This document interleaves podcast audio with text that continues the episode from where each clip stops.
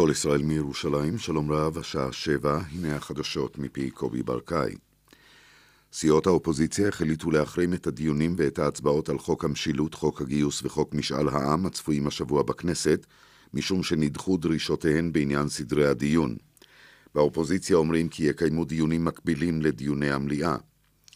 בישיבה של ראשי סיעות האופוזיציה בתל אביב אמר יושב ראש מפלגת העבודה יצחק הרצוג כי מהותם של החוקים האלה היא שנאה, הדרת קבוצות בחברה הישראלית, דחיקת מפלגות לשוליים, סתימת פיות ומניעת יכולת לקיים דיון אמיתי בכנסת. את הדברים העביר כתבנו ניצן גלוסמן. סמוך לחופי וייטנאם נמצאו שברים שעל פי החשד הם חלקיו של מטוס הנוסעים המלזי שהקשר עמו נותק לפני שתי יממות. השברים נתגלו באזור שבו נמצא אתמול כתם נפט, ואחד מהם נראה כמו דלת של מטוס. בחיפושים אחר שברי המטוס משתתפים כ-70 כלי טיס וספינות. במושב עלמה שבגליל העליון נהרגה ילדה בת שש מפגיעת אוטובוס הסעות שהחל לנסוע בעת שירדה ממנו. בחקירתו אמר נהג האוטובוס כי לא הבחין בילדה. בבית החולים סורוקה בבאר שבע נותחה התינוקת שנפצעה היום בראשה פצעים קשים. כתבנו אסף פוזיילוב מוסר כי התינוקת מאושפזת בטיפול נמרץ. בני משפחתה המתגוררים בפזורה הבדואית סיפרו כי נפל עליה חפץ כבד. מחקירת המשטרה עולה כי אין חשד לפלילים. הפרקליטות תגיש מחר כתב אישום נגד עד המדינה בפרשת הרצח הכפול במועדון בר נוער. הוא יואשם בווידוי ראיות ובשיבוש הליכי חקירה. קודם לכן נמסר כי חגי פליסיאן השתחרר ממעצר הבית לאחר שהפרקליטות חזרה בה מכתב האישום שהוגש נגדו. ועדת השרים לענייני חקיקה אישרה את הרפורמה בעבירות ההמתה. על פי ההצעה תוגדר עבירת רצח בנסיבות מחמירות, שהרשעה בה תגרור מאסר עולם חובה. על עבירת רצח יהיה עונש מרבי של מאסר עולם, והעונש על המתה בנסיבות של אחריות מופחתת יהיה 20 שנות מאסר. העונש על גרימת מוות ברשלנות בנסיבות מחמירות יהיה עד חמש שנות מאסר. כתבנו עמוד שפירא מוסר כי תתוסף עבירה חדשה, המתה בשל מצב רפואי קשה, למקרים שבהם אדם ימית חולה קשה בעקבות בקשה מפורשת שלו, בקשה שתינתן באופן חופשי ושקול. העונש במקרה הזה עד חמש שנות מאסר. בית המשפט המחוזי בירושלים הוציא צו להקפאת ההליכים נגד שתי החברות המוציאות לאור את העיתונים מעריב ומקור ראשון, ונגד הבעלים שלמה בן צבי. כתבנו עמוס שפירא מוסר כי בית המשפט קבע גם תנאי, השקעה של שני מיליון שקלים ותשלום המשכורות לעובדי מעריב. מונה גם רואה חשבון ללוות את ההליך כנאמן מטעם בית המשפט. נבחרת ההתעמלות האומנותית של ישראל זכתה במדליית כסף בתרגיל משולב של סרט וכדורים בתחרות הגרנד פרי של צרפת. כתבנו עתם נוואבי מוסר כי במקום הראשון דורגה נבחרת אזרבייג'אן, במקום השלישי דורגו יחדיו צרפת וסין. באליפות הפתוחה של דנמרק, בשחייה לנכים, שבר יצחק ממיסטלוב את שיא העולם במסחל החמישים מטרים בסגנון חופשי. הוא התחרה בדרגת הנחות הגבוהה, וזמנו דקה שלוש שניות ושמונים מאיות השנייה, שיפור של שלוש עשרה מאיות לשיא הקודם. אברהם תשובה מציין כי ממיסטלוב זכה במדליית זהב גם במסחים ל-100 ו-200 מטרים בסגנון חופשי. בתחרויות השתתפו כ-200 שחיינים מ-15 מדינות. עורכי החדשות רון נסיאל ויותם ברזני, התחזית מיד. בחסות לאפריקה, אמריקה, אירופה ולכל מקום בעולם. 012 סמייל. אם לא תזכרו, איך תחסכו? הלילה ירד גשם לסירוגין ברוב אזורי הארץ, ייתכנו סופות רעמים יחידות. מחר עוד ירידה בטמפרטורות וגשם מקומי בצפון הארץ ובמרכזה. במהלך היום ייחלש הגשם. מידות החום החזויות בירושלים מ-9 מעלות בלילה עד 14 מעלות מחר בצהריים. בתל אביב מ-15 עד 18, בחיפה מ-13 עד 16, בצפת מ-8 עד 13, בבאר שבע מ-12 עד 19, ובאילת מ-17 מעלות בלילה עד 24 מעלות מחר בצהריים. זה סוף החדשות מכל ישראל. רשת ב' של כל ישראל, כל החדשות, השידור הציבורי שלכם ובשבילכם. מיד דין ודברים, אך לפני כן מוקד התנועה, רויטל עמית, בבקשה. תודה, איריס. בצפון, צומת אחיהוד עמוס לבאים מכל הכיוונים. באיילון דרומה יש עומס תנועה ממחלף רוקח עד מחלף קיבוץ גלויות ומחלף וולפסון עד מחלף דוב הוז. צפונה עמוס ממחלף לגוארדיה עד מחלף גלילות. בגאה דרומה יש עומס תנועה ממחלף מורשה עד מחלף גנות. בגאה צפונה עמוס ממחלף השבעה עד מחלף גבעת שמואל. בדרום חסום לתנועה בשני הכיוונים, משדה בוקר עד מצפה רמון בגלל שיטפונות.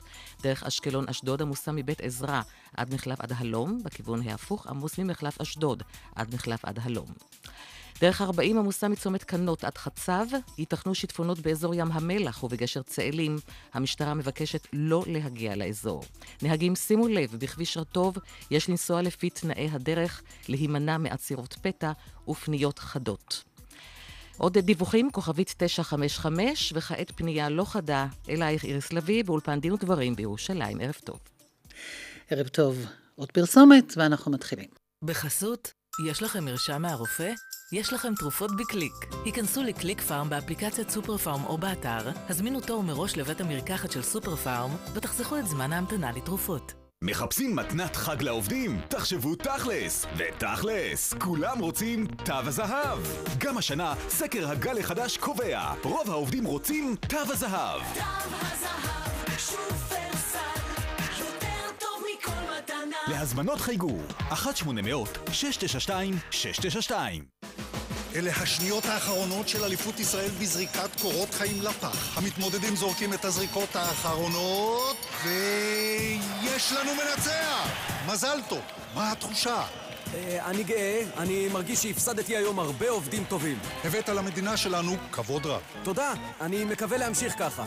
אלוף בזריקת קורות חיים לפח? העסק שלך מפסיד מזה. העסקה מגוונת שווה לכם יותר. פרטים באתר נציבות שוויון הזדמנויות בעבודה במשרד הכלכלה.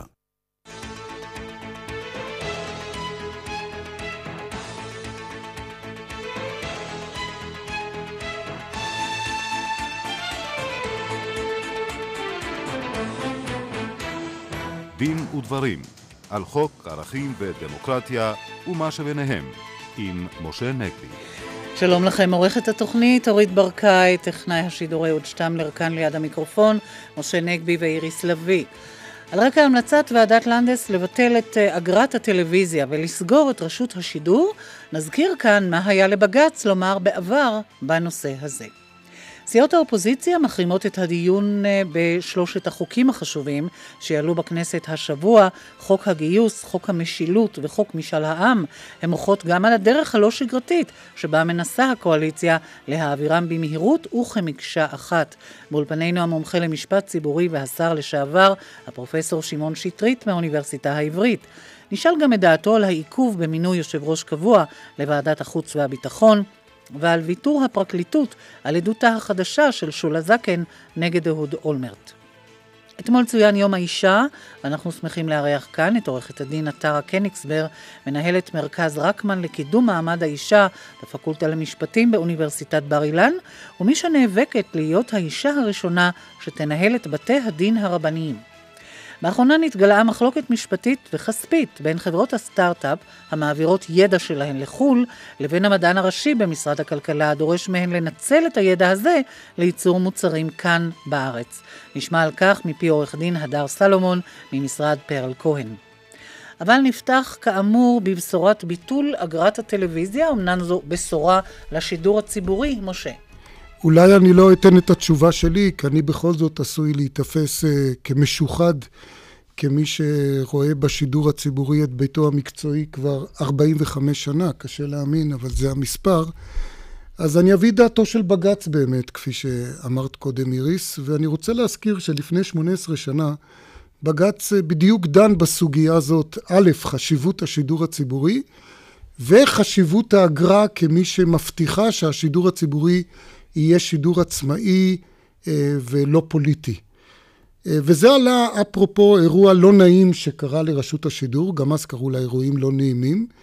התברר שבמשך שש שנים רשות השידור גבתה אגרה לא חוקית, או בחלקה לא חוקית, כתוצאה מזה שהיא עלתה את האגרה בניגוד לחוק, ללא סמכות חוקית, ובמשך שש שנים היא גבתה אגרה בסכום בלתי חוקי, עד שעלה על זה אחרי שש שנים משפטן בשם דוקטור עודד קריב, והוא הלך לבג"ץ ושכנע את בג"ץ שאכן ההעלאה הייתה בלתי חוקית.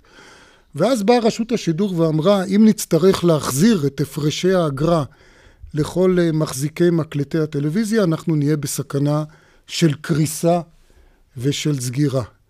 וביקשה רשות השידור אה, מהכנסת לחוקק חוק שיכשיר בדיעבד או ילבין בדיעבד את גביית האגרה הבלתי חוקית. לא פחות משלושה עשר, אני מדגיש, שלושה עשר שופטים, נדמה לי פרופסור שטרית, אה, אירוע נדיר בתולדות אה, בית המשפט העליון, לא פחות משלושה עשר שופטים התחבטו בשאלה האם ניתן אה, למחול ולמחוק על החוב הזה של רשות השידור למשלמי האגרה, התחבטו, התלבטו והחליטו שבגלל חשיבות האגרה לעצמאות השידור הציבורי, אכן חובה של רשות השידור יימחק. ומדוע? מי שכתב את פסק הדין בשמם של 13 השופטים היה לא אחר מנשיאם אז, נשיא בית המשפט העליון, הפרופסור אהרון ברק, והוא הסביר שהאגרה היא בעצם הערובה החשובה ביותר לעצמאות של אה, רשות השידור ולעצמאות של השידור הציבורי, והשידור הציבורי הוא מאוד חשוב, כפי שמיד נראה בעיניו של אה, בג"ץ. מדוע היא הערובה החשובה ביותר, האגרה? משום שכדי ששידור ציבורי יהיה עצמאי, קודם כל הוא חייב להיות עצמאי כלכלית, ובשביל זה צריך מימון, והאגרה היא מימון. ב', הוא חייב להיות עצמאי פוליטית כלפי הממשלה, וחשוב לכן שהמימון שלו לא יבוא מהממשלה, מהתקציב הממשלתי, ואז יצטרכו כל פעם לבוא לשר האוצר, שהוא כידוע פוליטיקאי, ולבקש ממנו כסף, או לחברי הכנסת, אלא זה ישולם במישרין על ידי הציבור. במילים אחרות, מה שאמר בג"ץ, ואני חושב שזו אולי צריכה להיות הכותרת של הדברים שלי כאן, אם אתה רוצה שידור ציבורי ולא ממשלתי, אתה צריך גם מימון ציבורי ולא ממשלתי אה, אה, אה, לשידור הזה, והמימון הציבורי הוא האגרה.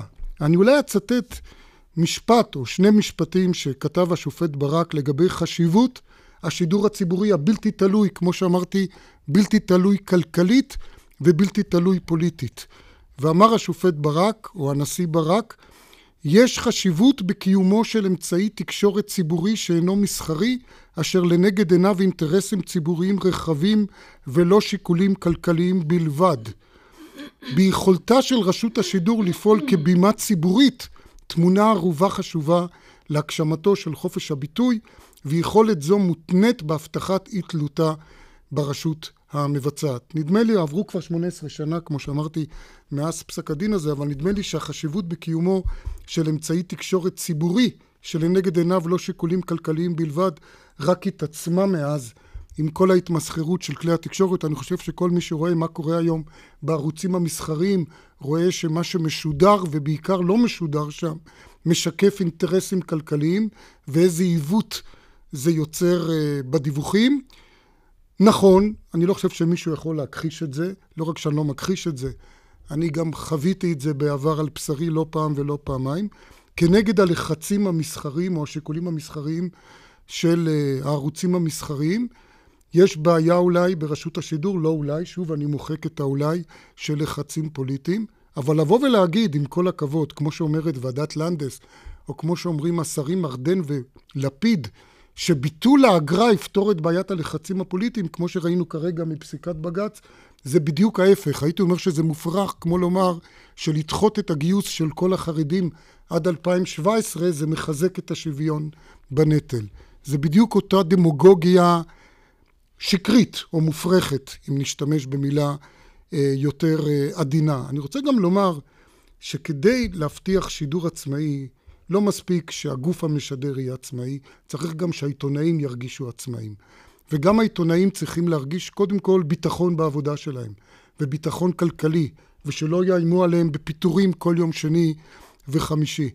ומה שהתוכנית הזאת עושה, היא עושה בדיוק את ההפך, התוכנית אה, של, או ההמלצות של ועדת לנדס. כי קודם כל אומרים לאנשים, בכלל לא בטוח שתמשיכו לעבוד. ב', מבטלים ברגל גסה הסכם שהעובדים כבר חתמו עליו עם האוצר. אותו הסכם רפורמה ידועה, נחתם הסכם, אומרים, אנחנו לא הולכים לכבד את ההסכם הזה, אתם כולכם תלכו הביתה, אחר כך נחליט את מי נעסיק. והכי גרוע, היום ברשות השידור יש הגנה מפני פיטורים שרירותיים, כי זה גוף ציבורי שפועל אה, על פי חוק. יש הגנה מפני ביטול שרירותי של תוכניות. אם יורשה לי לומר, אנחנו עצמנו בזמנו, את זוכרת את זה איריס, לפני הרבה שנים, בית משפט ציווה שנמשיך לשדר בגלל שהוא קבע שביטלו את התוכנית שלנו מסיבות פוליטיות. ברגע שיסגרו את רשות השידור ויקימו משהו חדש, אם בכלל יקימו, כמובן אפשר יהיה לוותר במרכאות, לנצל את ההזדמנות כדי למחוק מלוח השידורים את כל התוכניות הבעייתיות, לא לזכור מחדש את כל השדרנים במרכאות הנשכניים והביקורתיים, ואני חושב שיהיה לזה השפעה מאוד קשה על שוק הדעות שהוא נשמת אפה של דמוקרטיה. פרופסור שמעון שטרית, שוב נזכיר, שר לשעבר, מומחה למשפט ציבורי, איך אתה רואה את הסוגיה? ראשית כל, כמי שהיה חבר במליאת רשות השידור תקופה מסוימת, וגם כמי שהיה יושב ראש ועדה לתיקון חוק רשות השידור בתקופת היועץ המשפטי זמיר, וכמי שהיה גם ממונה על הרשות השנייה, בזמן שחילקנו את הזיכיונות. ואני ער לשני המישורים של השידור, גם הציבורי וגם השידור המסחרי, ששניהם צריכים להיות עצמאיים. אני מאוד מקווה שההתלהמות ששמעתי גם מצד חברי הוועדה, ראש הוועדה, וגם מצד השר הממונה, קצת תרד. כיוון שאני לא רואה שבתוך שנה אפשר לעשות את מה שמציעים לעשות. המערכת היא כל כך מורכבת, זכויות העובדים הן מעוגנות לא רק במשפט הציבורי כפי שאמרת, של הגנה על חופש הביטוי במובן הרחב ביותר, אלא גם זכויות העובדים בדיני עבודה. זה לא כל כך פשוט לבוא, להגיד יש לי חוק והחוק יבטל את כל הזכויות של כל העובדים, 1,800 עובדים, ולכן אני לא רואה שיסיימו את התהליך בתוך שנה, גם הקמה, ואני לא יודע, העניין הזה של ועדה... מנהלת, מנהלת לא, חדשה. הקמה כן. של מנהלת הקמה, אחר כך סגירה, הקמה של גוף חדש, סגירת הגוף הישן. אגב, רוצים לסגור שני גופים, גם הטלוויזיה החינוכית. גם הטלוויזיה החינוכית, שכבר היו כמה ניסיונות וגם לא כל כך צלחו. לכן, אני מאוד מקווה שמי שעכשיו עושה, שעשה את הדיאגנוזה, ראש הממשלה אמר שזה רק היה מסמך דיאגנוזה. כן. הוא לא היה מוכן להגדיר את זה כתעודת פטירה, הוא הגדיר את זה רק כדיאגנוזה, וזה מעשה חכם, שראש הממשלה לא נתן קארט בלאנש לדברים שנעשו בהיעדרו. הוא צריך עכשיו לבוא, לבדוק את הכל, וזאת רק תעודת דיאגנוסטיקה, ומה הפתרון ואיך צריך לעשות את זה, צריך עם קצת מחשבה, קצת יותר רגועה, לא בצורה ששמענו חרב אחת מונפת, וכאילו אה, אה, אבן פינה. זבנג וגמרנו. לא, ואבן פינה להקמת בניין. וכל הבניין מוקם גם כן במכה אחת. תודה לך, ואנחנו מיד אה, חוזרים אליך, אה, פרופסור שטרית. אה, כאמור, שמענו כבר שהאופוזיציה בכנסת רוגשת סביב כוונת הקואליציה להעביר השבוע בהליך מזורז ובמחובר שלושה חוקים בנושאים בעלי חשיבות מכרעת, גיוס החרדים, העלאת אחוז החסימה ומשאל עם. אנחנו רוצים לפנות אליך שוב, השר לשעבר, פרופסור שמעון שטרית. מה דעתך על זה? קודם כל, זה, זה חוקי? אפשר ככה לחבר ולהחליט ולהורות על כל החבירה הזו? זה לגיטימי לחלוטין למפלגות לעשות הסכמי הצבעה והסכמי תיאום הצבעה בתור קואליציה, זה לגיטימי לחלוטין. עכשיו השאלה אם זה נראה יפה או זה נראה ראוי, האם המראית עין אה, היא נכונה, אני לא עוסק בשאלה, לא, לא, לא אומר דבר בעניין הזה, יש להניח שבמראית עין זה לא כל כך מוצלח. אפשר היה לפרוס את הדיונים במקום בשבוע לשבועיים, אפשר היה, אין מה פה... מה לגבי השימוש בסעיף בתקנון שנועד אה, למצבי חירום בעצם, כדי לאפשר את הדיון המהיר הזה, להגביל את זמן הדיון וכולי? סעיף 98 לא מדבר על מצבי חירום. סעיף 98 אומר תקציב, לקבוע סדרי דיון מיוחדים לתקציב ולמקרים יוצאי דופן. כן, אבל... עכשיו, השתמשו בזה לאו דווקא למצבי חירום. כלומר, השתמש... יש כבר תקדימים? כן, ש... יש. כן. היו, למשל, בדיון על ההתנתקות, עשו גם כן את הקביעה הזאת. היה גם דיון בקשר להסכם, יישום הסכם עם הפלסטינאים. זאת אומרת, אי אפשר להגיד שהסעיף הזה לא נעשה בו שימוש, נעשה בו שימוש, ואי אפשר להגיד שנעשה בו שימוש רק לענייני תקציב. נעשה בו שימוש גם למצבים אחרים, ולכן מבחינת התקדימים זה עומד ב, ב, ב, נגיד בפרקטיקה הפרלמנטרית. אני רוצה להיכנס לשלושת החוקים האלה לגופם, שוב לנצל את מומחיותך, פרופסור שטרית, גם כמי שהיה שר וגם כ, כמובן מלומד בתחום המשפט החוקתי הציבורי. קודם כל, נושא הגיוס, כבר הזכרנו קודם, כבר, נדמה לי שכבר כל אחד מבין ששוויון בנטל זה לא, אבל איך אתה רואה את החוק הזה? הוא בכלל יעמוד במבחן בג"ץ? כי לי נראה שהאפליה הטמונה בו היא לא פחותה מזו שהייתה בחוק טל, שנפסל על ידי בג"ץ. לגבי חוק טל, לעומת חוק השוויון, הרי אין לו כן, שם. כן. פעם זה היה פרי, אחר כך זה נהיה שקד. בוא נקרא לו חוק הגיוס. חוק הגיוס. או האי גיוס. הם עשו חשבון כזה, הם עשו חשבון שאם היו מגייסים אז עשרת אלפים הם חייבי גיוס מהסקטור החרדי. עכשיו הם עשו השוואה למי שכן יכול להתגייס, והגיעו, ל... עשו איזה אה, תחזית. ניקוי, ניקוי של פחות 1,500 או משהו כזה, ומזה הם הורידו כמה עילויים. כמה כן. עילויים, נגיד בסביבות אלף פלוס. ואז הם הגיעו שבעצם היעד ב-2017 צריך להיות 5,200. אבל עצם התחייה עד 2017 היא בעייתית, לא? עכשיו, עצם התחייה הוא אה, לתת לציבור הזה, מה שנקרא, להתרגל. לדעתך בג"ץ יקבל אני, את העניין הזה? אני מעריך שבג"ץ, אחרי שהוא עייף לטפל בזה עשר שנים, הוא לא יפסול את זה, ככה אני מעריך, אבל okay. אוקיי. הפתעות כבר היו בקשר לבג"ץ.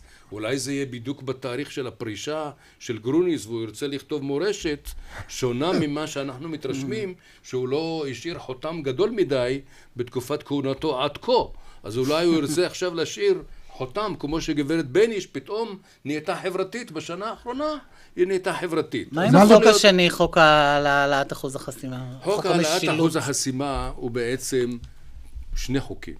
יש אה, יש בו הרבה מרכיבים, אנחנו מדברים רק על העלאת אחוז החסימה, אבל קוראים לו משילות, כן. שהוא מורכב מתיקון חוק יסוד הממשלה ומתיקון גם של חוק הכנסת בענייני מימון וגם מהעניין של העלאת אחוז החסימה. תראו, עד עכשיו היה אה, למעשה שני אחוז, כן? כן? וזה קצת פחות משלושה מנדטים. כן. ועכשיו רוצים להעלות את זה לארבעה מנדטים, שלוש נקודה. 2-5 אחוז, אמור להביא לכך שהמינימום שמפלגה תוכל להיכנס לכנסת, היא צריכה להגיע לארבעה מנדטים. זה נראה לך בריא? עכשיו, אה, השאלה האם אתה מעדיף יציבות שלטונית או ייצוגיות. אם אתה מעדיף יציבות שלטונית ומה שנקרא משילות במובן של יכולת משילות ויעילות וכולי, אתה תעדיף את האחוז החסימה יותר גבוה. אם אתה מעדיף ייצוגיות, אתה צריך להקטין את אחוז החסימה כדי לאפשר ליותר קבוצות ייצוג גם אם אין להם... בכנסת. גם כן. אם אין להם את הכמות הזאת של מה תומכים. מה נטיית לבך? נטיית ליבי אה, שה-3.25 גבוה מדי, ואני הייתי מסתפק בשלושה מנדטים, גם משום שאני מאוד מחשיב את הצורה שבה התקבל החוק בקרב הציבור הערבי. הציבור הערבי רואה בזה כאילו שזה מכוון נגדו. הדרה בעצם. כן, ונדמה לי שזה שיקול שאסור לזלזל בו, למרות שברמה העקרונית, גם באוסטריה וגם בשוודיה ובעוד מדינות, ארבע, העניין של ארבעה, ארבע, יש שם ארבעה אחוזים אפילו, לא שלוש נקודה שתיים. הרי בהתחלה הציעו ארבעה, וראש הממשלה עשה פשרה כן. והוריד את זה לשלוש נקודה שתיים חמש. לגבי אז, משאל העם? לגבי משאל העם, אני אישית תמכתי לאורך כל הדרך בהרחבה של הפורום שמאשר. פעם רק הממשלה אישרה. לא היה צורך באישור של הכנסת במובן המשפטי של העניין. אני כתבתי ב-79 את המאמר בעקבות הסכם קמפ דיוויד, שאמרתי שהכנסת חייבת לאשר את הסכמי קמפ דיוויד, והאנשים הרימו גבה, המשפטנים. בסופו של דבר היום זאת הלכה מקובלת. מה זה הלכה מקובלת? שזה הפרקטיקה. אז יכולים לכתוב שזה לא מחייב וזה לא, ברור. לא מנהג חוקתי. אני אומר שזה כן מנהג חוקתי, וככה גרסתי מ-79 עד היום. להרחיב את הפורום שמאשר לגיטימי לחלוטין. ב- אתם יודעים שהכניסה... לא, אבל משאל עם זה בכל החוקה- זאת אה, קפיצה גדולה. זה לא כל כך קפיצה גדולה, כי ל- מ-99 כבר התחילו לדבר על זה. כן. מ-99 עד היום עברו כבר לא כלומר, מעט שנים. אתה, אתה בסך הכל מברך על המגמה. ברמה העיונית אני מברך, ברמה הפוליטית, אם הת- התגובה של הציבור, אה, והם אומרים המטה למניעת הגזענות, אני קראתי גם את כן. הדברים של, ה- של ה- המטה מטעם הסיעות הערביות, אי אפשר לא להתחשב בזה. ולכן צריך לחשוב על אה, התאמה של אה, הדברים הללו, אבל בסך הכל אתה מוותר פה על שטח בריבונות ישראלית, ושטח בריבונות ישראלית ראוי שזה יהיה בפרוצדורה נוקשה. כן, אה, פרופסור שטרית, אה, אני לא יכול שלא לשאול אותך, אני אזכיר למאזינים, שהיית בשעתו ממלא מקום ראש עיריית ירושלים, אהוד אולמרט, שכמובן יד ימינו הייתה גם אז שולה זקן. איך אתה רואה את ההתפתחויות הדרמטיות, יש אומרים, אותה נכונות של שולה זקן להעיד נגד אולמרט, ואת ההחלטה של הפרקליטות לא להשתמש בעדותה. נראה לי שזה מאוד שנוי במחלוקת גם אצל המשפטנים, איך אתה רואה את זה? חקר האמת צריך להיות ממוצה עד תום.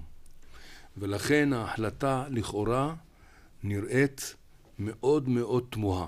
של הפרקליטות. כן. משום שאם סוף סוף הגברת זקן רוצה לדבר ורוצה לה- להעיד, אז לא הגיוני שהפרקליטות אה, לא, לא תעיד אותה. עכשיו, יכול להיות שהשיקול לאי העדה נובע מזה שיש בכך הודאה, א', שהתיק שלהם במערכת הראיות שהם הציגו זה הודאה שזה חלש וטעון חיזוק, ובזה הם לא רוצים להודות, ומצד שני הם יכולים להעריך שבחקירה נגדית יש יכולת להרוס את המהימנות והאמינות שלה, כי בשלב המאוחר היא באה ומעידה. אז לכן יש פה מצד אחד שיקולים מקצועיים שאולי מצדיקים את העמדה הזאת, ברמה הציבורית ההחלטה תמוהה.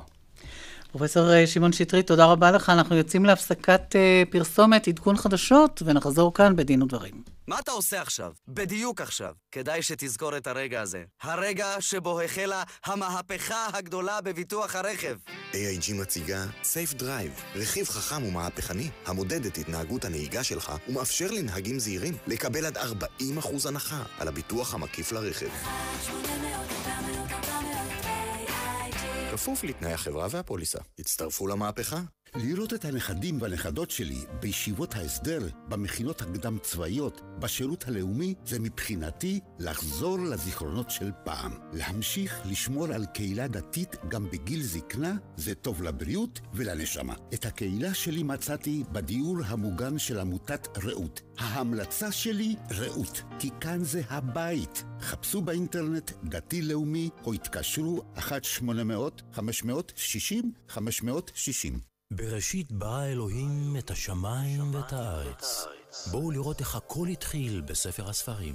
התערוכה הבינלאומית שריגשה מיליוני מבקרים בעולם מגיעה למוזיאון ארצות המקרא ירושלים. תערוכת ספר הספרים, מסע של אלפיים שנה בעקבות התנ"ך והברית החדשה, מכתבי היד המוקדמים ועד לתנ"ך גוטנברג, התנ"ך המודפס הראשון. תערוכת ספר הספרים, עכשיו במוזיאון ארצות המקרא ירושלים. לראות את התמונה הגדולה. מחפשים מתנת חג לעובדים? תחשבו תכלס! ותכלס, כולם רוצים תו הזהב! גם השנה, סקר הגל החדש קובע, רוב העובדים רוצים תו הזהב! תו הזהב, שופרסל, יותר טוב מכל מתנה. להזמנות חייגו, 1-800-692-692 הנה עוד דרך למציאת אהבה. התקשרו, האזינו לתיבות קוליות של גברים או נשים, והשאירו הודעה למי שתרצו להכיר. הם כבר יחזרו אליכם. חייגו, 1-950-5050, לאבמי, 1-950-5050. בעלות שיחה ברשת המנוי ליעד תוכן בתוספת 50 אגורות לדקה. היי, היי, טלי! מה נשמע? שנה לא התראינו. סליחה? זה אני, שי. שי? איפה הצלקת? מההתרסקות עם האופניים. חדש, קלוקות UV, היחיד עם מסנן קרינה. קלוקות UV, גם מטפל בצלקת וגם מגן עליה מפני נזקי השמש. קלוקות, שוכחים מהצלקות עם קלוקות. קלוקות UV, פנו לרוקח. שלום, כאן צופית גרנט. מדי יום אנחנו שומעים על עובדים שפוטרו, שפגעו בתנאים שלהם, בפנסיה. מחר זה יכול לקרות גם לכם. אז התקשרו עוד היום להסתדרות, כוכבית 2383, כי כשאתם מאוגדים, אתם חזקים. ההסתדרות ביחד, בשבילכם. שבע וחצי, קובי ברקאי עם עדכון החדשות, בבקשה. תודה, שלום לכם. סיעות האופוזיציה החליטו להחרים את הדיונים ואת ההצבעות על חוק המשילות, חוק הגיוס וחוק משאל העם, הצפויים השבוע במליאת הכנסת. בנמל אילת הסתיימה פריקת המכולות מאוניית הנשק קלוס C ובדיקתן. נמצאו בהן 40 רקטות מסוג M302, 181 פצצות מרגמה וכ-400 אלף קליעים. בתאונת דרכים ליד תמרה שבגליל המערבי נהרג הולך רגל כבן 50, נהג המכונית הפוגעת עוכב לחקירה. בית הנבחרים של ההסתדרות הוא שיבחר את ממלא מקומו של היושב ראש היוצא עופר עיני, כך קבע בית המשפט העליון. התחזית גשם לסירוגין ברוב אזורי הארץ. זה העדכון מחדר החדשות. אגדת הגיטרה סטיב וואי ולהקתו בהופעה חד פעמית בהיכל התרבות בתל אביב, 26 במרס, כרטיסים בהדרן, כוכבית 2274. שלום יוני, מדברת שני מ-yes. אני רואה שהצטרפת לחודשיים ניסיון ורציתי לדעת אם אתה מרוצה. אה, שני, בדיוק מתחיל פרק של משחקי הכס. תנסי מאוחר יותר. בסדר גמור, בעוד שעה? לא, בעוד שעה ויקינגים. אז מתי נוח לך? אה, עכשיו מרס. סוף יולי, מתאים לך? אחרי חודשיים ב-yes, לא תרצו להפסיק. מצטרפים עכשיו ל-yes ונהנים מחודשיים ניסיון. לא תרצו להמשיך? תקבלו את כספכם בחזרה. כוכבית 2080. yes, כפוף לתנאי המבצע. בפעם הראשונה בישראל, קריס דה ברג ולהקתו, בהופעת בכורה חד פעמית. קריס דה ברג, ב-29 במרס בהיכל התרבות תל אביב. כרטיסים בהדרן, כוכבית 2274. היי תגידי, זה נכון שיש ברויאלטי מבצע שבו מקבלים חצי מסכום הקנייה בחזרה לקנייה נוספת? דנה, אני אחזור אלייך. אה, סליחה שאני שוב מציקה, רויאלטי, זה נכון שמחזירים חצי מהסכום לקנייה נוספת? דנה, אני אחזור אלייך. מירי, רק תעני לי מהר, מקבלים או לא מקבלים בחזרה חצי מהסכום ברויאלטי? דנה, את מפריעה. אני ברויאלטי. קונים ומקבלים בחזרה חצי מהסכום לקנייה נוספת. די, ידעתי. Love is royalty. כפוף לתקנון. שלום, כאן גילת אנקורי. כשהייתי צעירה והיו אומרים לי ברייק הלג, הייתי מבסוטית. היום אני אומרת לא תודה. מגיל 50, כל נפילה קטנה יכולה להפוך לצרה גדולה. תצטרפי עכשיו לביטוח תאונות אישיות 50 פלוס של AIG ותקבלי פיצוי מהיר לכל מטרה. והעלות? משקל אחד ליום, ובלי צורך במילוי שאלון רפואי. כפוף לתנאי החברה והפוליסה. שלום, אני ג'נפר. הערב אני הולכת לצרוק בטירוף על עופר. רוצים לדעת למה? תראו זוג מנצח VIP הערב בתשע בערוץ 10. הודעה חשובה ליוצאים לחו"ל, עכשיו בעלם דיוטי פרי, מבחר ענקי של טלפונים אלחוטיים. לא טסים בלי שנכנסים, עלם דיוטי פרי. שלום, הגעתם למייבש. כרגע הבגדים מתייבשים. אנא המתינו ותתלבשו בהקדם.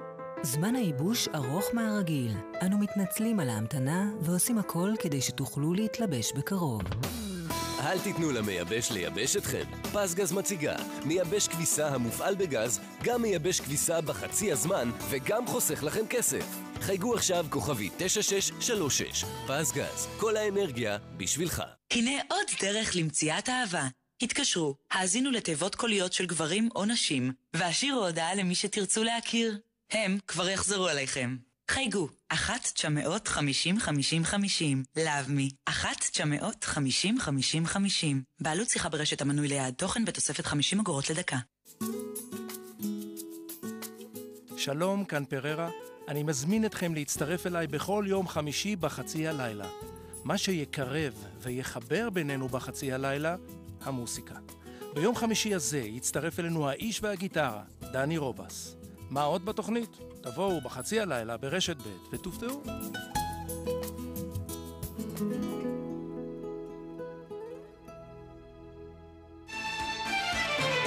חזרנו אליכם כאן אה, ברשת ב' של כל ישראל, דין ודברים.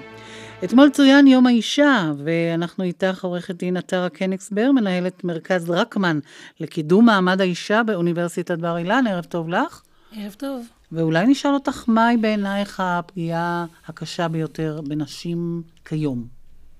אני חייבת לציין שמדינת ישראל בהחלט נמצאת במקום uh, טוב בעולם מבחינת שוויון לנשים, uh, בעיקר בחקיקה.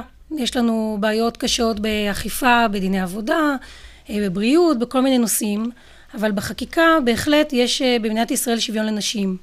עם זאת, יש נושא אחד שבו קיימת בחוק אפליה uh, נגד נשים, וזה הנושא של דיני משפחה של הנישואים והגירושים, ואגב זה חוצה, זה חוצה דתות, זה נכון אה, גם אה, למוסלמים, גם לנוצרים, לדרוזים וגם אה, ליהודים. זה המצב היום במדינת ישראל, שכל הנישואים והגירושים הם נישואים וגירושים דתיים, וטומנים בחובם אפליה נגד נשים. ואולי, ואולי אחד, אחד הדברים שמבטא את זה, הייתי אומר, אפילו מבחינה צורנית, מבחינת מראית פני הדברים, שמדובר במערכות, בדרך כלל כמעט תמיד, אולי תמיד, במשפטים בנושא נישואין וגירושין, זה גבר מול אישה, והמערכת המשפטית, במקרה שלנו בית דין רבני, או השרעי במקרה של המוסלמים וכולי, היא מורכבת רק מגברים.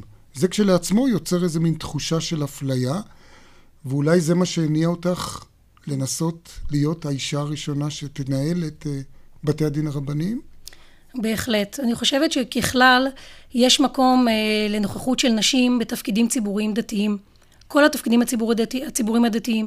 זה התחיל עם המהפכה של הטוענות הרבניות, אה, שבהתחלה אה, הרבנים לא היו מסוגלים אה, לראות איך נשים יוכלו לייצג בבתי הדין הרבניים, והיום כ-15 שנה לאחר מכן אנחנו לא רואים איך בתי הדין הם בלי הטוענות הרבניות, וזה מהפכה שהושלמה ונראה שלעולם לא היה בלעדיה.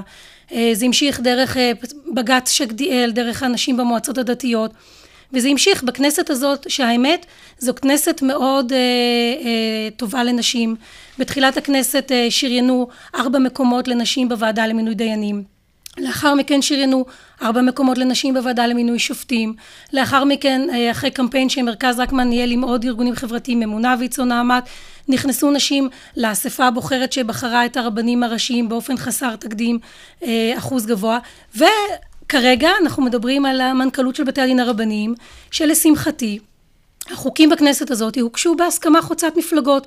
הובילו את השינוי הבית היהודי, הרב אלי בן דהן, חברת הכנסת שולי מועלם וחברת הכנסת איילת שקד, יחד איתם גם הליכוד. וגם שרת המשפטים תומכת כמובן. גם שרת המשפטים תומכת. אני בהחלט גם פונה לשרת המשפטים, הליכי החקיקה עוד לא הושלמו, החוק עבר רק בקריאה טרומית, ומנהל אבל... בתי הדין עומד לסיים את תפקידו באוגוסט. והיה ותתמני, מה, מה הדבר שאת הולכת לעשות? מה הם הדברים הראשונים שתעשי? אני חושבת שבתי הדין הרבניים צריכים, זה מקום שהוא מקום, מגיעים אליו זוגות בנקודת משבר, mm-hmm. הוא צריך להיות מאוד מסביר פנים לזוגות, אה, אין מקום לבירוקרטיה, אני חושבת שהמהפכה שהתחיל הרב אלי בן דם והמשיך הרב דייחובסקי צריכה להימשך וזה צריך להיות האם מקום... האם את רואה את עצמך משנה דברים כמו למשל טקסי הגירושים המשפילים, טקסי החליצה, גם בתוך, בתוך ממש ההלכה? ואולי, ואולי שומו שמיים גם יהיו דיינות, הרי אנחנו יודעים שהיו שופטות דבורה אה, בתנ"ך. שוב, אני אומר, במשפט בין גברים לנשים, למה שלפעמים גם לא תשפוט אישה? כן, אה, אני אחלק את הדברים לשלוש רמות. קודם כל אני אציין שדבר ראשון צריכות להיות נשים בתפקידים המינהליים, אוקיי? לגבי התפקיד, וזה מנכ"ל בתי הדין הרבניים, כולם מסכימים שזה תפקיד מנהלי לחלוטין ואין לו שום היבט שיפוטי. ולגביו אין שום מחלוקת בכל הציבור שאין שום בעיה שאישה תכהן בתפקיד מנהלי גם אם זה במערכת דתית. לגבי התפקידים השיפוטיים הדתיים, יש דעות לכאן ולכאן, אני יודעת שכיום כבר קיימים מסלולים של נשים דתיות שלומדות לדיינות, אבל בהחלט זה נושא שהוא אה, שנוי במחלוקת וצריך לבוא לדיון והרבנים סביר להניח שבשנים הקרובות ידונו בדברים. לגבי הטקסים, לגבי הטקסים, אה, כמנהלת בתי הדין, מכיוון שזה תפקיד ניהולי, אני לא יכולה לשנות את הטקסים ולא מתכוונת לעשות את זה, אבל אה, כמרכז אה, שפועל אה, למען חיזוק של בתי דין רבניים, של הנישואים היהודיים. אני רוצה לציין שמרכז רקמן בהחלט תומך בזה שייפתח מסלול נישואים אזרחיים כמסלול חילופי לכל מי שלא רוצה בנישואים היהודיים. אבל אנחנו בהחלט בעד הנישואים היהודיים. ובלי להתייפייף ולדבר על כותרות של העם היהודי, כמו שאוהבים לעשות כל מיני אה, נציגי ציבור, ולא להגיד את זה באמת מהלב. מי שבאמת באמת דואג לעם היהודי, חשוב שיתכבד וידאג שהנישואים היהודיים יהיו נישואים שוויוניים ושבעיית העגונות ומסורבות הגט תיפתר. יש דרכים מאוד פשוטות לעשות את זה. יש פתרונות הלכתיים לבעיית העגונות שדיינים יכולים להשתמש. אגב, יש דיינים אמיצים שמשתמשים בפתרונות האלה, אבל מן הראוי שהנישואים יהיו גם שוויוניים מלכתחילה, ולמשל יש אופציה של תנאי בקידושין, לשים תנאי כבר בקידושין על ידי סמכות הלכתית שתכתוב את התנאי, למשל אם בני הזוג לא חיים ביחד 12 אה, או 16 חודשים אז אה, הנישואים מתבטלים. למפרע, זה פותר מקרים של צמח, כן. סר, מקרים של סרבנות, מקרים של צמח לא עלינו, הם לא מופרכים במדינת ישראל היום עם תאונות דרכים, עם המלחמות, עם הפיגועים, ולכן אה, מי שלא רוצה שהציבור החילוני ימשיך והאחוזים של הציבור שמדיר את רגליו בנישואים היהודיים כן. יגבר. מי שרוצה לתת פתרון אמיתי לציבור האורתודוקסי, מן הראוי שיתכבד וייתן את הפתרונות האלה. פרופסור שטרית, נזכיר למאזינים, היית גם שר דתות. אם, לו אתה היום שר דתות, היית הולך לכיוון הזה. כן, בהחלט. אני חושב שהרוח של המודרנה בגישה מאוד מכבדת למסורת, לא בגישה עוינת למסורת.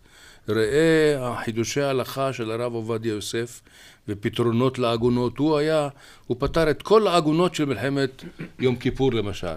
לכן ברמה הזאת של כבוד להלכה, אבל עם רוח של מודרנה, הייתי הולך, כולל במינוי של נשים בהתחלה למינוי מנהלים, ורק למצוא פתרון הלכתי, אולי מוטב של שלוש נשים, כיוון שיש בעיה של ייחוד.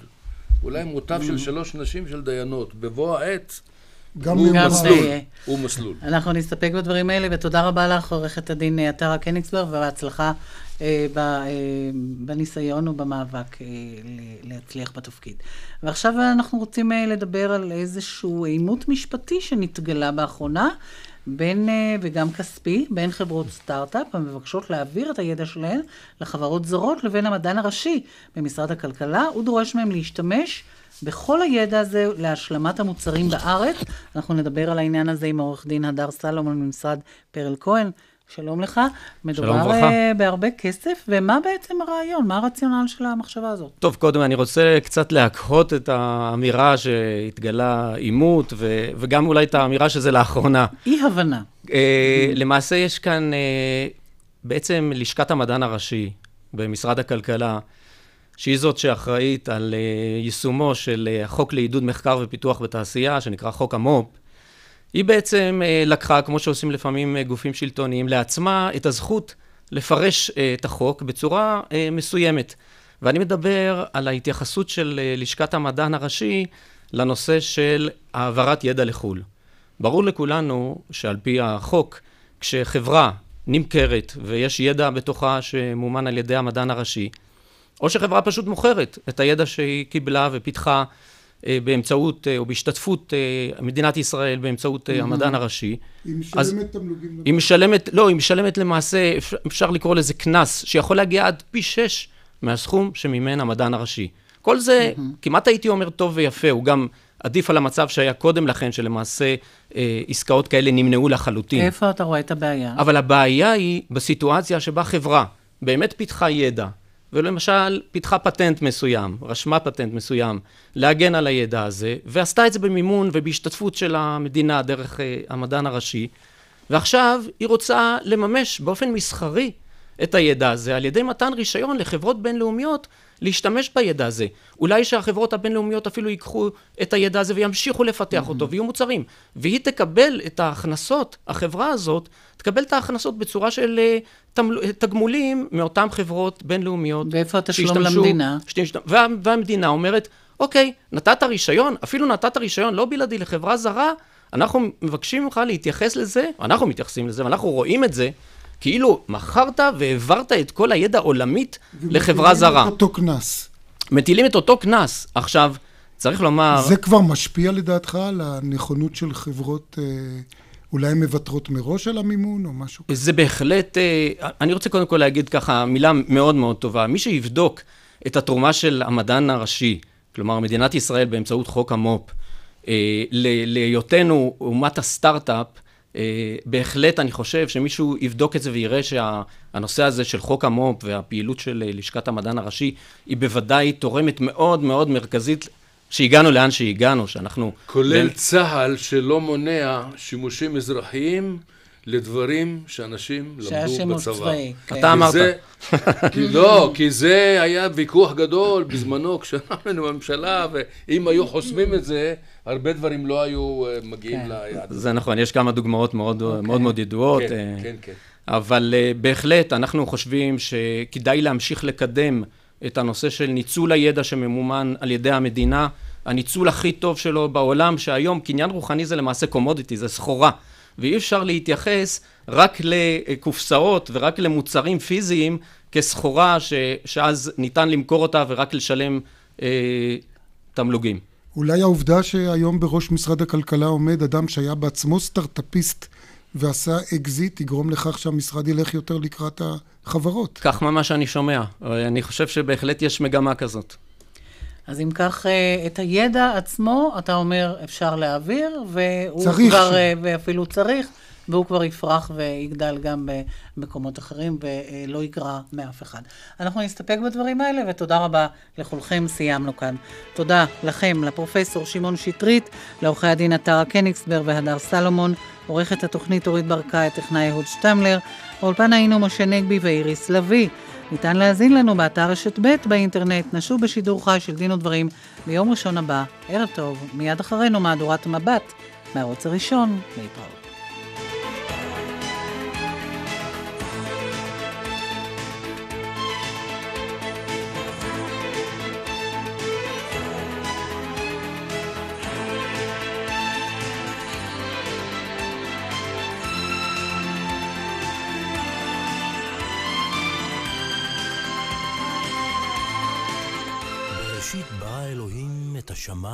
ואת הארץ. בואו לראות איך הכל התחיל בספר הספרים. התערוכה הבינלאומית שריגשה מיליוני מבקרים בעולם מגיעה למוזיאון ארצות המקרא ירושלים. תערוכת ספר הספרים, מסע של אלפיים שנה בעקבות התנ"ך והברית החדשה, מכתבי היד המוקדמים ועד לתנ"ך גוטנברג, התנ"ך המודפס הראשון. תערוכת ספר הספרים, עכשיו במוזיאון ארצות המקרא ירושלים. לראות את התמונה הגדולה. וואו, איזה מטבח! כמה עלה? 25,000. כולל הקיום. כולל? כולל הברז. כולל גרנית פורצלן. כולל? כולל דלתות. כולל מקלחון, חיפוי, ארון מרחף, אינטרפוץ, מוט פינוק. וברז ברבור. מבצע בפרפקט ליין. מטבח, ריצוף, דלתות והחדר אמבטיה שבמבצע ב-25,000 שקלים. כולל מה? כולל שירותי? כולל, כולל, נו. כל הבית. הודעה חשובה ליוצאים לחו"ל, מעבד מזון מג'י מיקס רק ב-200 דולר. לא טסים בלי שנכנסים, עלם דיוטי פרי. תגידי לעצמך, אני לא מוותרת. לא מוותרת על ריקודי עם. לא מוותרת על הציפייה כל השבוע. על האושר שמקיף אותי במעגל. על החיוכים כשאוחזים ידיים. תמיד רקדתי ואני לא אכנע לכאבים. אני לא מוותרת לכאב במפרקים. בשביל זה יש מגה גלופלקס. להתייעצות, חייגו כוכבית 6505. כי לגוף אין חלקי חילוף. הודעה חשובה ליוצאים לחו"ל, עכשיו בעלם דיוטי פרי, אפל טיווי, רק ב-125 דולר. לא טסים בלי שנכנסים, עלם דיוטי פרי.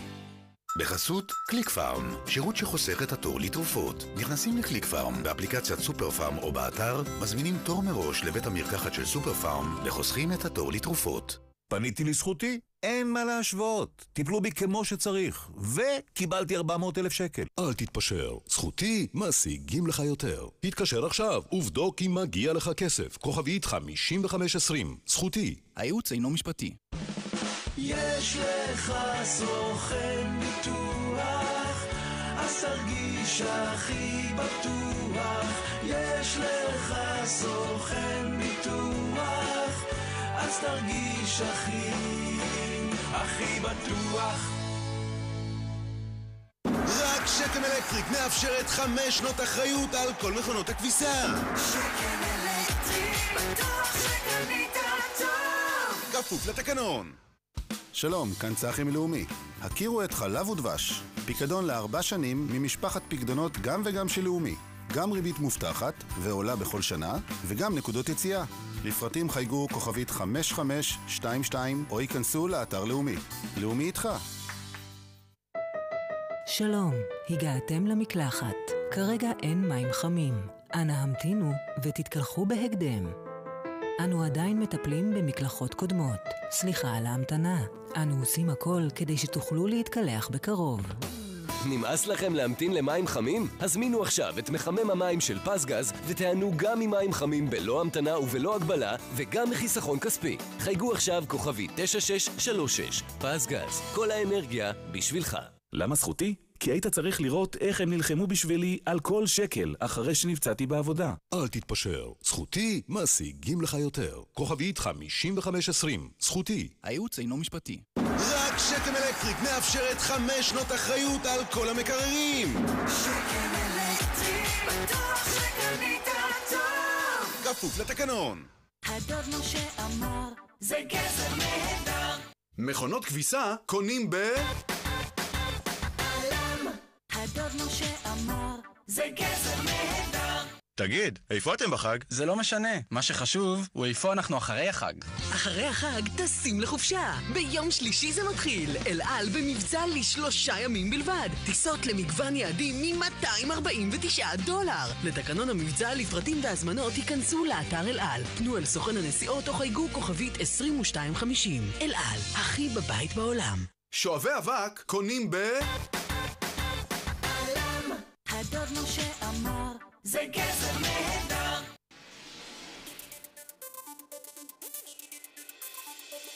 רשת ב' של כל ישראל.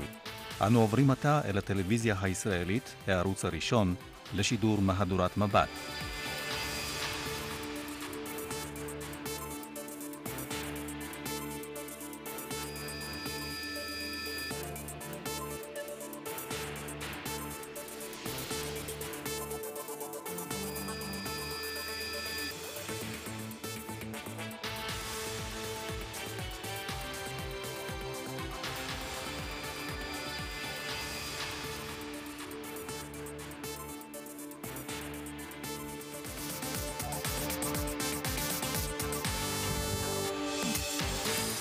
טוב לכם, תמונת היום שלנו מגיעה מפסגת ראשי סיעות האופוזיציה שמכריזים הערב על תגובתם לחבילות חוקי המשילות שהממשלה מתעתדת לאשר השבוע.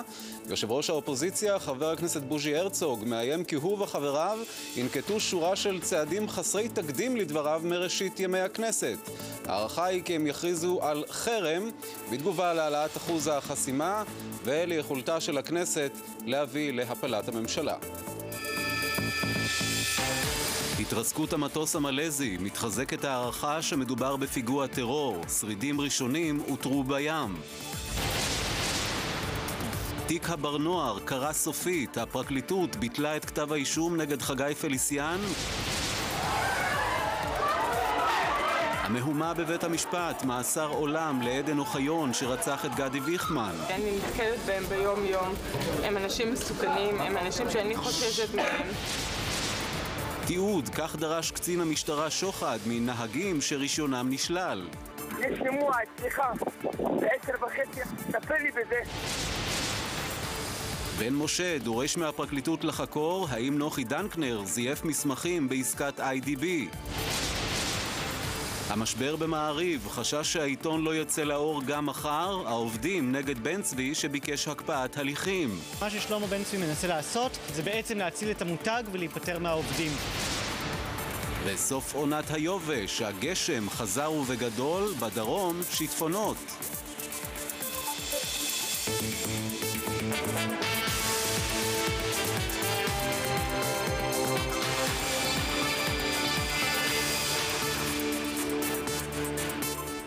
ערב טוב, אה, שלום רב לכם. שבוע ההצבעות הדרמטי בכנסת מתחיל בהחלטה דרמטית של כל סיעות האופוזיציה. בדיון חירום משותף החליטו הסיעות שלא להשתתף בהצבעות הצפויות על חוקי המשילות, הגיוס ומשאל העם, ואומרים כי התנהלות הקואליציה גרועה ממאפיה.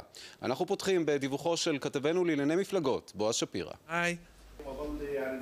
בסוף השבוע הזה אחוז החסימה יהיה גבוה יותר במשא ומתן מדיני יהיה קשה יותר למסור שטחים לערבים, וחוק הגיוס החדש יקבל תוקף. למרות שהכל כבר הוסכם, ראשי הקואליציה החשדנים נדרשים לחתום על התחייבות שכל חברי סיעותיהם יתמכו בכל מכלול החקיקה, שכל אחד רוצה רק חלק ממנה, ואילו ראשי האופוזיציה מתכנסים כדי לגבש תגובה מתואמת. אנחנו מתכוונים לשקול צעדים דרסטיים וקשים לאור העובדה שהממשלה הולכת להפעיל צעדים קיצוניים וחריגים ביותר שלא ראו כמותם בכנסת ישראל מאז כינון המדינה אה, צעדים שחוצים כל קו אדום. בא להדיר ציבורים, גם את הציבור החרדי וגם את הציבור הערבי אה, מהכנסת, אה, וגם יגרום לזה שהרבה יותר קולות של אזרחיות ואזרחים שילכו להצביע יהיו פסולים. מחר יחל הדיון בחוק המשילות, שלא ישנה ממש את ההתנהלות בכנסת. אחוז חסימה של שלושה אחוזים ורבע יאפשר בחירה רק של סיעות בנות ארבעה חברי כנסת. לכן, הערבים כנראה יתאחדו, מפלגות האווירה והמרכז יתקשו להיבחר. אני חושב שהצבת רף שפירושו ארבעה מנדטים לפחות הוא בסך הכל רף נמוך יחסית, אה, רף סביר לגמרי, הוא יביא למצב שתהיינה שמונה או תשע סיעות וכך יהיה איזון יותר נכון בין הייצוגיות מצד אחד לבין הצורך לקיים אה, מערכת שיכולה להתנהל ביום יום, למשול וגם לקבל החלטות ולבצע אותן. ביום שלישי תדון הכנסת בחוק הגיוס. זהו חוק לפי מידותיו של לפיד. אם יחלש או מפלגתו לא תידרש להשתתף בקואליציה, יתוקן החוק. יודעים שהדבר הזה לא יביא לידי מימוש, אה, לא יהיה בזה שום תועלת, רק מרחיקים, רק בונים חומות יותר גבוהים. החוק האחרון שיחוקק השבוע, חוק משאל העם, מפקיד לראשונה בידי העם הכרעה מדינית. רק רוב הציבור יהיה מוסמך להחליט על ויתור על שטחים ריבוניים, לרבות ירושלים או רמת הגולן. השר בנט רוצה בחוק אכן לדעת אם ברגע ההכרעה הציבור ייטה ימינה או שמאלה. חוק משאל העם, עיקר החשיבות שלו היא בעצם בשינוי של השיח שאנחנו עושים אותו בשנה האחרונה של הזכות שלנו על ארץ ישראל. המציאות הפוליטית משתנה השבוע על הנייר. מבחן המעשה של כל חוק עוד רחוק. בועז שפירא מצטרף אלינו. בועז, צעד אה, פרלמנטרי חסר תקדים של האופוזיציה, מה זה אומר על ההצבעות הצפויות? אז אכן, איש לא זוכר צעד שכזה, ופירושו של דבר, הכנסת מחר תפתח את דיוניה ב-11 בבוקר, יושב ראש הכנסת ישאל האם יש הסתייגויות, אבל לא יהיה מי שיגיד שיש הסתייגויות. לכן הוא יסגור את הדיון, כי את מועד ההצבעה הוא לא יכול להקדים, והכנסת, המליאה, תנהל עד למחרת יום שלישי ב-10 בבוקר, זהו מועד ההצבעה ולא קודם לכן. ואז ב-10 בבוקר ההצבעה תתנהל אה, כפי שתתנהל בהיעדר אופוזיציה, וכך יתחיל דיון מספר 2. לא יהיו בו הסתייגויות על אה, גיוס, אה, הדיון לא יתקיים למעשה בכנסת, במליאה, וזה מאוד מכעיס הרבה בכנסת, את יושב ראש הכנסת. הוא טרח, הוא ניסה לתת יותר זמן לאופוזיציה לדבר. הדבר בסופו של דבר לא צלח. הם ידברו מאולם אחר, האופוזיציה מתארגנת לשאת את כל הנאומים שלה באולם אחר, לא מתוך המליאה. זו פגיעה למעשה בבניין, אבל אה, במשכן של הכנסת, במתכונת, בעבודה הפרלמנטרית, אבל זהו מאבק ו... כששוברים את הכלים, אז מושכים את תשומת הלב, ואנחנו בכך עוסקים. תודה, בועז. תודה לך. עונש מאסר עולם נגזר היום על עדן אוחיון, שרצח לפני שנתיים בדקירות סכין את גדי ויכמן בגן ציבורי בבאר שבע. שני אחיו ודודו של אוחיון נעצרו לאחר שהתפרעו בבית המשפט מיד עם הישמע גזר הדין. כתבנו בדרום, ויקו אטואן.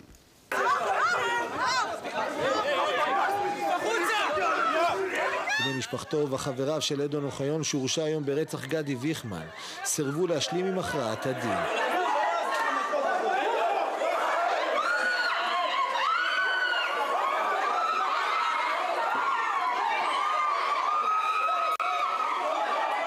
במשך דקות ארוכות ניסו מאבטחי בית המשפט בבאר שבע להשתלט על המהומה שפרצה, שבסיומה נעצרו שני אחיו ודודו של עדן אוחיון. השופטים נאלצו לעזוב את האולם עוד בטרם סיימו את הקראת גזר הדין. יש, יש, יש, אני מאמינה שמשפט מילואים בתוך האולם נותרו בני משפחתו של גדי ויכמן. האם יכולים לבוא אליי לבית? מצד אחד מרוצים משליחתו של הרוצח למאסר עולם, ומצד שני מפוחדים מהתגובה האלימה של בני המשפחה. אני מפחדת מהאנשים האלה, הם גרים לידינו, הם כל הזמן רואים ליד הגנים, ליד הבית ספר של הילדים שלי, אני נתקלת בהם ביום יום. הם אנשים מסוכנים, הם אנשים שאני חוששת מהם. המשפט התנהל במשך שנתיים ועסק בעיקר בשאלה אם מדובר בהריגה או ברצח. גם בפרקליטות מחוז דרום התלבטו ארוכות באיזה סעיף להגיש את כתב האישום. אחרי שראינו גם את החוות דעת הפתולוגית אה, וגם את השחזורים ואת הראיות בתיק, ההתלבטות הסתיימה. סנגוריו של עדן אוחיון טענו כי זו הייתה הגנה עצמית, שהקורבן קינטר את אוחיון ונגח בפניו כשירד מביתו אחרי שאוחיון וחבריו סירבו להפסיק את הרעש מתחת